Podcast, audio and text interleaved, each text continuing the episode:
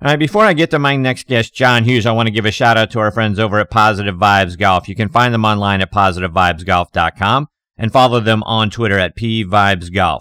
Their head covers and putter covers are a very unique way to keep your mind focused on positive thoughts. And they're a great on-course training aid as well because they help you stay positive by putting positive, happy images in your mind. Every time you walk back to your golf bag and you look at your head covers, you're going to smile. See why I say that by going online to positivevibesgolf.com and give them a follow on Twitter at pvibesgolf. All right, now back with me here on Next on the Tee is PGA Master Professional John Hughes. John earned his business degree at Appalachian State. He has been teaching the game now for almost 30 years. He's worked with everyone from beginners all the way up to tour pros. He won the Northern Florida PGA Section's Teacher of the Year award in 2009 and in 2013, he won the Horton Smith Award for his dedication to education for all golfers. He's been the president of the Northern Florida PGA section for the last two and a half years. He's also coached the Celebration High School ladies golf team down in Orlando. You can find John at Falcons Fire Golf Club, which is a Rees Jones design course. And I've got Reese coming up here in the next segment of the show. And on top of everything else about John, he is highly recommended by our good friend Charlie Fisher at Golf Pride. And if Charlie tells you you got to talk to this guy, you got to talk to this guy. And I'm very excited that John is back with me again tonight here on Next on the Tee. Hey, John, how you doing, my friend? Good, Chris. Very well. I appreciate Tom's kudos. I was listening in. I, I got to tell you, the first time I was on, I didn't know what to expect, and I came across somewhat formal and I'm just happy you invited me back because this is not a formal show at all. no, it is not. Not in the least. So, you know, relax yourself, have a good time. That's what we're trying to be all about. So I appreciate the fact that you did come back. So, John, you're down there in Orlando. How are things? Are things starting to get back to normal down there? What's it like? Uh, they're somewhat back to normal. I, I think when you're talking about Florida, Governor DeSantis is, has in my opinion, done a really good job understanding that tourism is our bread and butter. It's what keeps the state running. And, he was put in some very precarious positions. Fortunately, he he deemed golf essential, so it allowed the facilities to stay open with some really restrictive measures. And it cost Central Florida, where I am, the latter half of our season, uh, both instructionally, play, food and beverage, pro shop, you name it. But I, I think we're going to come out better for it. Starting to get back to normal. We're in phase two officially, so restaurants are at 50%. Uh, we're from a tournament standpoint of view, you can have a few more people out, but shotguns are still prohibitive. Uh, there's some other things. Uh, I think all in all, we we escaped some of the the worst of COVID 19, but at the same time, we were very affected by it. I think it's a wake up call for everybody to just start understanding hey, uh, live with some common sense, and these things shouldn't affect us as badly. John, like I said, you're down there in Falcons Fire, which is a, a Rees Jones design course, and Rees is going to be joining me in the next segment. Uh, wanted to get your thoughts on the course and uh, the place that you've got your school. Well, I'm real lucky to be at Falcons Fire. I've been there six years now, and it it can be a course that can play very simple for the beginner. It can be a really good challenge for the better player. Uh, I've actually had a chance to sit down with Mr. Jones at the past two PGA championships. Last year at Bethpage, I spent close to a couple hours with him while he was waiting to get on uh, satellite radio and talked about a lot of things, not only Falcon Fire, but just golf course architecture in general. It was it was a privilege to sit with him. Actually played one of his redesigns today, Country Club of Winter Haven, and had a good round out there. It, it's a very interesting golf course, Falcons Fire, in that there's not a lot of elevation change, but what little bit of elevation change out there, Mr. Jones took really good advantage of. Uh, number eight, or one of our signature holes, is a great example. When you're on the tee box, you just don't realize you're about 15 feet lower uh, than than the green, and that's unusual for for Florida. And taking that extra club and or factoring in the wind if you're downwind or into the wind, a lot of people score high on that hole simply because they can't see the elevation change. It's subtle, but it's there. And, he's done a wonderful job taking a piece of property and and really making it a challenge for even the better players. Well, I'm sure Rees Jones will enjoy hearing hearing the uh, the praise on on the course. I'm sure it's fantastic. So I look forward to hopefully sometime getting an opportunity to come down there and play Falcons Fire. John, you um, welcome anytime. You you teach a uh, a variety of, of players at all different levels, and I was curious to get your thought. Is it is it easier or more challenging to teach somebody who's at or near the pro level than it is somebody that might be, you know, a 10 or 12, 15 handicap like me that comes out there and needs a, and needs a little bit of work. Is it, is it harder to teach the pro because a little tweak here and there, maybe all they need, but that might be something that's hard to, uh, to incorporate after you've been ingrained in your swing for so long? Uh, that's a great question. And the, the typical answer I give to that is everybody has their own special needs regardless of skill level. Is it any harder or easier for me based on their skill level? I don't really look at it as such because I'm I'm trying to have everybody play to their potential. A, a tour player, yeah, they're going to make small tweaks. I was talking to someone today about how small a, a ball position change could be. Maybe a quarter of an inch or less sometimes can really make the difference in a tour player's ball strike. Whereas the on the same level, say a 10 to 15 handicap, a half inch can make that same difference. It's it's really about getting each person to play to their potential. Uh, the real challenge, quite honestly, and this is where it gets a little bit more precarious, is having someone understand their potential the tour player does, and, they're very demanding upon themselves and the team that they surround themselves with. Whereas the 10 to 15 handicapper, they can't see themselves. They they don't even in a video. They really don't see themselves. So it's it's a challenge to get them to understand where they can be and, and for them to believe in themselves to get them there. Uh, whereas the tour player, they know they're there. Uh, it may be more tedious work with them but it's not necessarily more tedious than a 10 to 15 handicap or have them understand what they're capable of doing. John, I want to get some playing lessons from you, and you've got a wonderful YouTube channel full of some really great videos, and I can't recommend those enough. Folks, go out there and, and subscribe to John's YouTube channel. Um, before we get into some of those videos, I want to talk about one one situation in particular that um, is not only a difficult shot, but I, I think plays on us on and the mental side as well. And that's after we've hit a really good drive and we get out to our ball and we see it sitting in an unfilled divot. Now we're mad because we hit a great drive and we have this shot we have to play. So we got to get our mind right first and then how the heck to pull off that shot. So what, what's your recommendation? How do we, how do we deal with all of that? Well, the first thing you got to do is curse the person who didn't fill the divot. That that's the first thing you got to do. It sounds sort of trivial, Indeed. and I'm going to laugh too, but that starts the mindset. That that literally starts the reset of the mind. It's like, hey, I didn't do anything wrong. Why? What? Why do I deserve it? And for the the 10 to 15 or the 20 handicapper, it's a difficult shot. But I'm here to tell you, it's just as difficult for the tour player because they're trying to be much more exacting for for the higher handicapper. Hey, let's just get it out and somewhere near where we want to be, so we're not losing any more strokes. Based on the depth of the divot, is how depth of the divot. Wow, tongue tied here.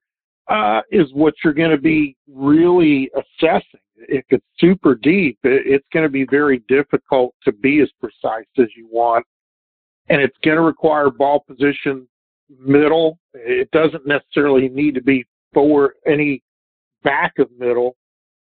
The real key here is to make sure you're striking the ball. Most people are going to want to scoop this thing out, uh, very similar to how you may want to scoop out a bunker shot. The real key here is make a bigger divot in front of the golf ball.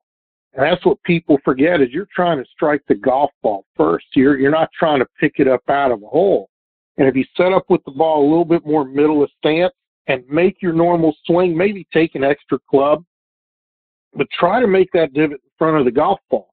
You're going to make the divot you're in that much longer, but you're going to guarantee you strike the ball. Taking the extra club, that's just margin of error. Let's make sure we get it to the to the target we're getting we want it to. And then last but not least, fill the fill the divot that you make, and hopefully you're using right. two scoops of sand versus one. John, one of the areas that I struggle with and with my swing is I tend to sway my left hip sort of, you know, out instead of around. And, and you have a wonderful drill that you call the beer barrel drill that, uh, that could help me with that and certainly could help our listeners that, that struggle with the same thing. Talk about what that drill is. That's real simple. Either you're too drunk to stay in the barrel or you're just too rigid and it won't fall over. It's one of the two, but it's real simple. If you can imagine yourself in a beer barrel and all you're trying to do is rotate within it without tilting it over, what that's going to do is is sure up your ankles. Your your ankle stability is real key. It it provides some stability to your knees. Most people are going to tilt this beer barrel over either with their forward knee, the right hand or the left knee, the left hand or the right knee, or they're going to take that front hip hip and bump it too far. There is a bump mechanism in your swing, but you don't need it to bump totally outside of where you're setting up. If you bump it too hard, the barrel falls over. So you can take alignment sticks, put them in the ground, either angled from behind you forward or or right next to you if they're a little bit shorter in length, and just try to make the turn. The way I try to get people to do it first is without a golf club. Can you just rotate within that beer barrel as is and maintain your balance? That's the way the body learns. And then start adding things to it incrementally. Add the golf club, add a bigger swing. Have the golf ball be the last thing you add. Because what you're really trying to do is create that body movement that creates the rotation, in turn releases the golf club for you. When you can eliminate the sway, you're going to eliminate a lot of inconsistencies in your ball striking. John, a couple more before I let you go, and let's talk a little bit about short game. When we're faced sure. with that sort of in between sandwich shot, let's say we're somewhere between 30 and 70 yards from the green, and now we've got to have that distance control with a sand wedge that it's a shorter swing, it's a little more feel, a little more touch. How can we figure out how to hit that shot successfully? Well, that's no person's land. You're you shouldn't be there anyway. I think the first thing most people forget about is you never practice those shots. So why are you putting yourself into those positions to begin with? Uh, if it's a layup on a par five, and or you're going for a par five and two and you leave yourself that shot, that's a poor decision to begin with with that second shot. Make sure you're avoiding it.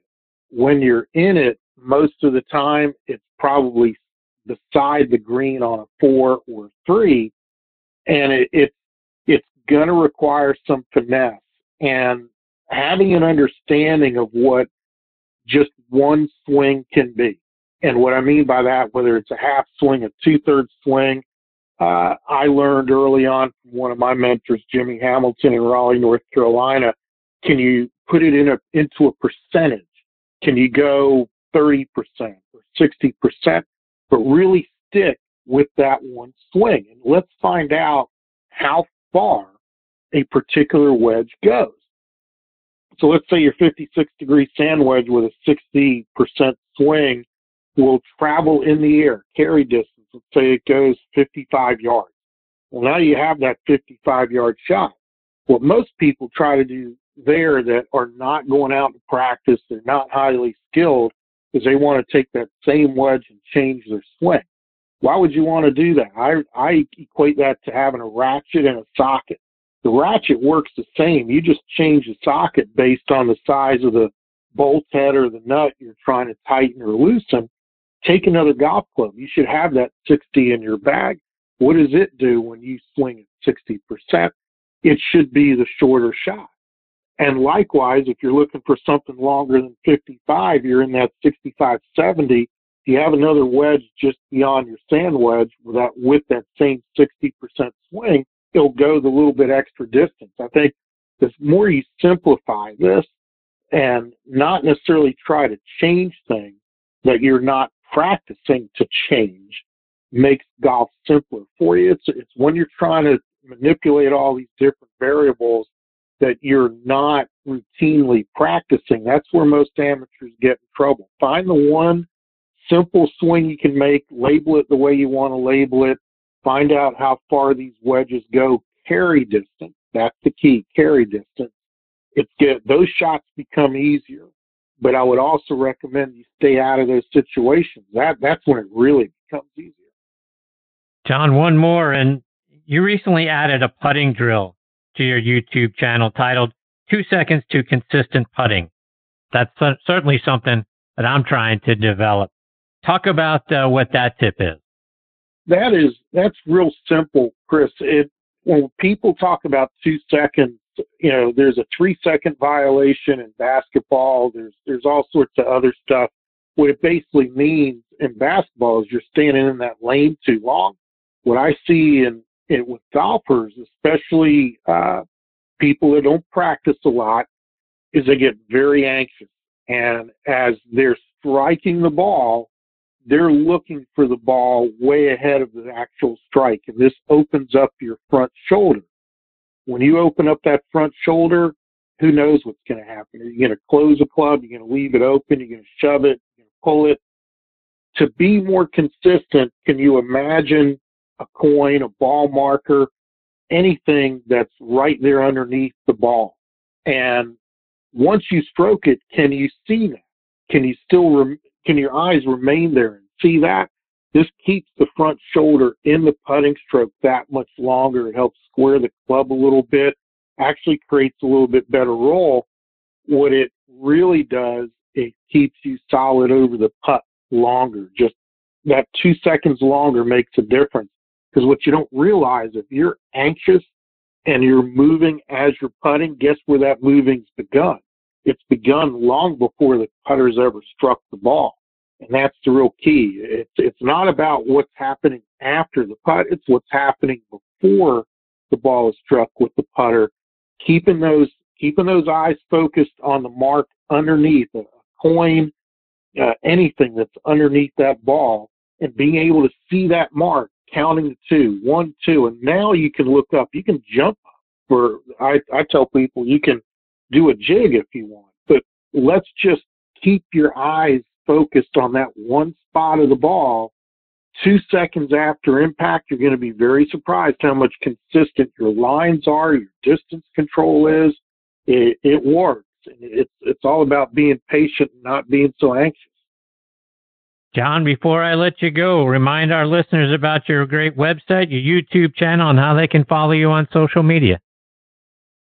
Sure. I'm johnhughesgolf.com is the website, and the YouTube channel is John Hughes Golf. Social media, I got really lucky. Uh, the director, who was sort of in, in seclusion until he passed away, never took John Hughes Golf at Facebook or Twitter, or LinkedIn, or Instagram. That's where people can find me there. And again, Chris, thanks for invite me back a second time, hopefully not as stiff as the first time. I'm looking forward to hearing more from Mr. Jones. He's a he is uh, he's a legend. He, he's an American treasure. If you ask me, with all the different things he's been able to provide us as golfers throughout the years, will be a really good conversation. Well, well, I couldn't agree with that statement more. John, I hope this is two of many times you're a part of the show. I can't thank you enough for being generous with your time and coming back again. I look forward to catching up with you again soon. Sounds great, Chris. Enjoy your evening. Stay safe, my friend. I'll catch up with you again soon, John. Take care. That's the great John Hughes. And, uh, folks, um, he's as good and as decorated an instructor as you're going to find. So I, I encourage you to follow him. I can't tell you how good his YouTube channel is with all the great tips that he's got out there. He, he's a lot of fun and a great man. And I look forward to having him back on the show again soon.